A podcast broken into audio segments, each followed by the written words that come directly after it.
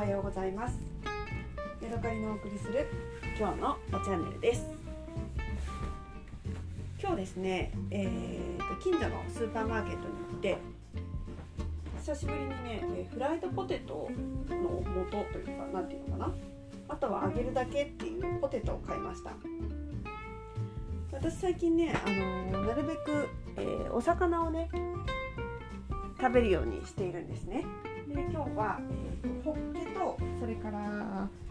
ぬか漬けになったえっ、ー、とヒラメじゃないしカレーか。カレーのぬか漬けっていうのがあったのでその2つを買ってみました。そしてえっ、ー、とねちょっと買うつもりが全然なかったんですけれども、えー、さっき言ったフライドポテトの何ていうの？シューストリングポテトだけどの冷凍のやつを買いました。私ねフライドポテトがすごい大好きなんですよ、えー、海外旅行してた時に1回ねなんでかわかんないんだけどお腹を壊して1週間ぐらい1週間は言い過ぎかな。なんか2日か3日ね寝込んだことがあるんです、えー、寝込んだのはね、えーと、中国のウイグル自治区にあるトルファンではなくて、えーと、カシュガルという町でした。でそこでねなんかすごく具合が悪くなっちゃってお腹がピーピーになっちゃってもうトイレにも張っていくぐらいねなんだか具合が悪かったんですけれどもそこでえーと、23日寝込んで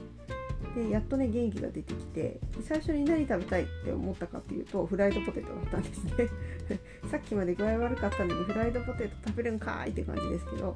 えー、そのぐらいねフライドポテトが大好きで実家ではね妹姉ちゃんと親から呼ばれていました。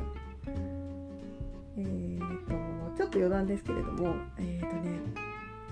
ベルギーの有名なフライドポテトも食べましたし、スとかでもポンフリを食べたしいろんなところでねフライドポテトって食べてきたんですけれども一番ねなんかああいいなって思ったのはラオスのビエンチャンというね古い町があるんですがそこのね川岸のレストランで食べたフライドポテトでした。大体ね海外のあのレストランに行ってフライドポテト食べたらもう、まあ、既製品私が今日買ったような冷凍したものをあげただけっていう感じが多いんですけれどももちろんそれはそれで美味しいんですよただねそこのラオスのビエンチャンで食べたフライドポテトは本当にちゃんとじゃがいもをカットして自分のところで切って、えー、揚げてで出してくれたそんなフライドポテトでした。それでそのあの出てきた時にねフライドポテトに何ていうのかなフルードセルのようなねちょっとジャリジャリしたあのお塩がねかかっていてえっ、ー、とね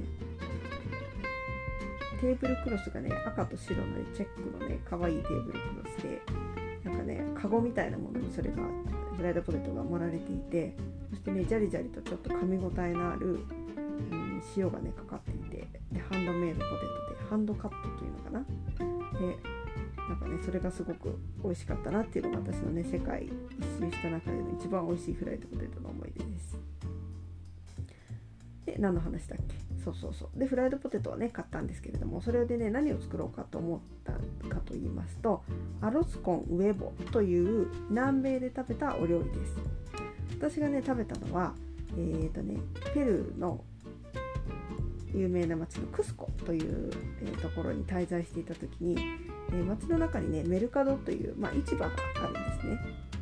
で市場の中に、えーと、食堂というか、まあ、食堂か市場食堂が固まっているところがありましてそこでね朝ごはんに何度か食べたのがアロスコンウェボという食べ物です。アロズっていうのはねお米でウェボが卵ですね。でご飯の上に目玉焼きが乗っているものなんですけれども、えーとね、まずねお米がねにんにくの効いたちょっとね油のと一緒に炊いたような、まあ、ピラフっぽいご飯が乗っています。そして、えー、揚げ目玉焼きのような目玉焼きのようなそんなのが1つ乗っています。そして玉ねぎとトマトで作ったサルサソースみたいなのが乗っています。そしてその横に、えー、山盛りのフライドポテトが乗っている。それが、えー、クスコのメルカトで食べられるアルスコンウエボという食べ物です。でこれがねなんかすごい美味しくてまあ、もちろんね安いしっていうことで私すごく気に入ったんですね。で夫もすごく気に入ってアロスコンウェボだって言ってあのよく2人でねそのクスコの、えー、市場に食べに行ってたんですよ、え、ただね私生の玉ねぎっていうのがちょっと苦手で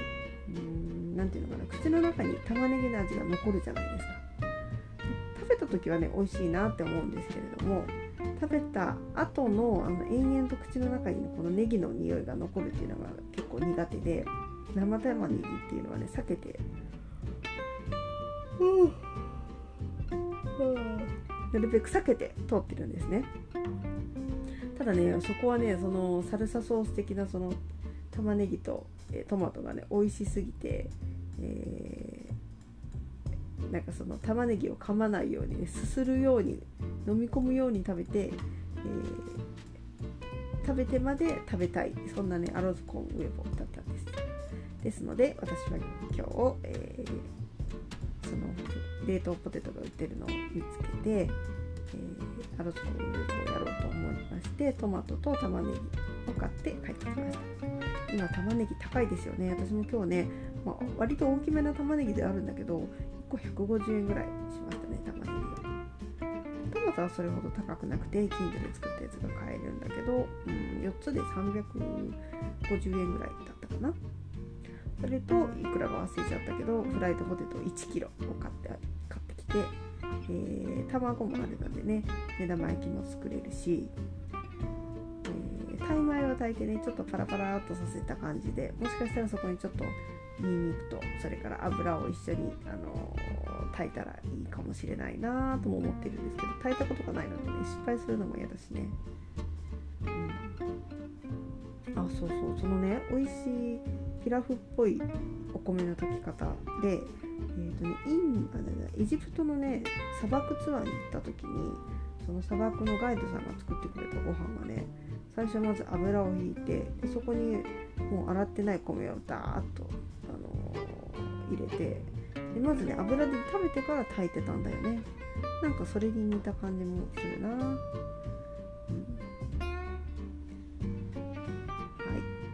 というわけで今日はねあのペルーで食べたお気に入りの料理アロスコンウェボについてお話ししました。また次回お会いしましょう。さようなら。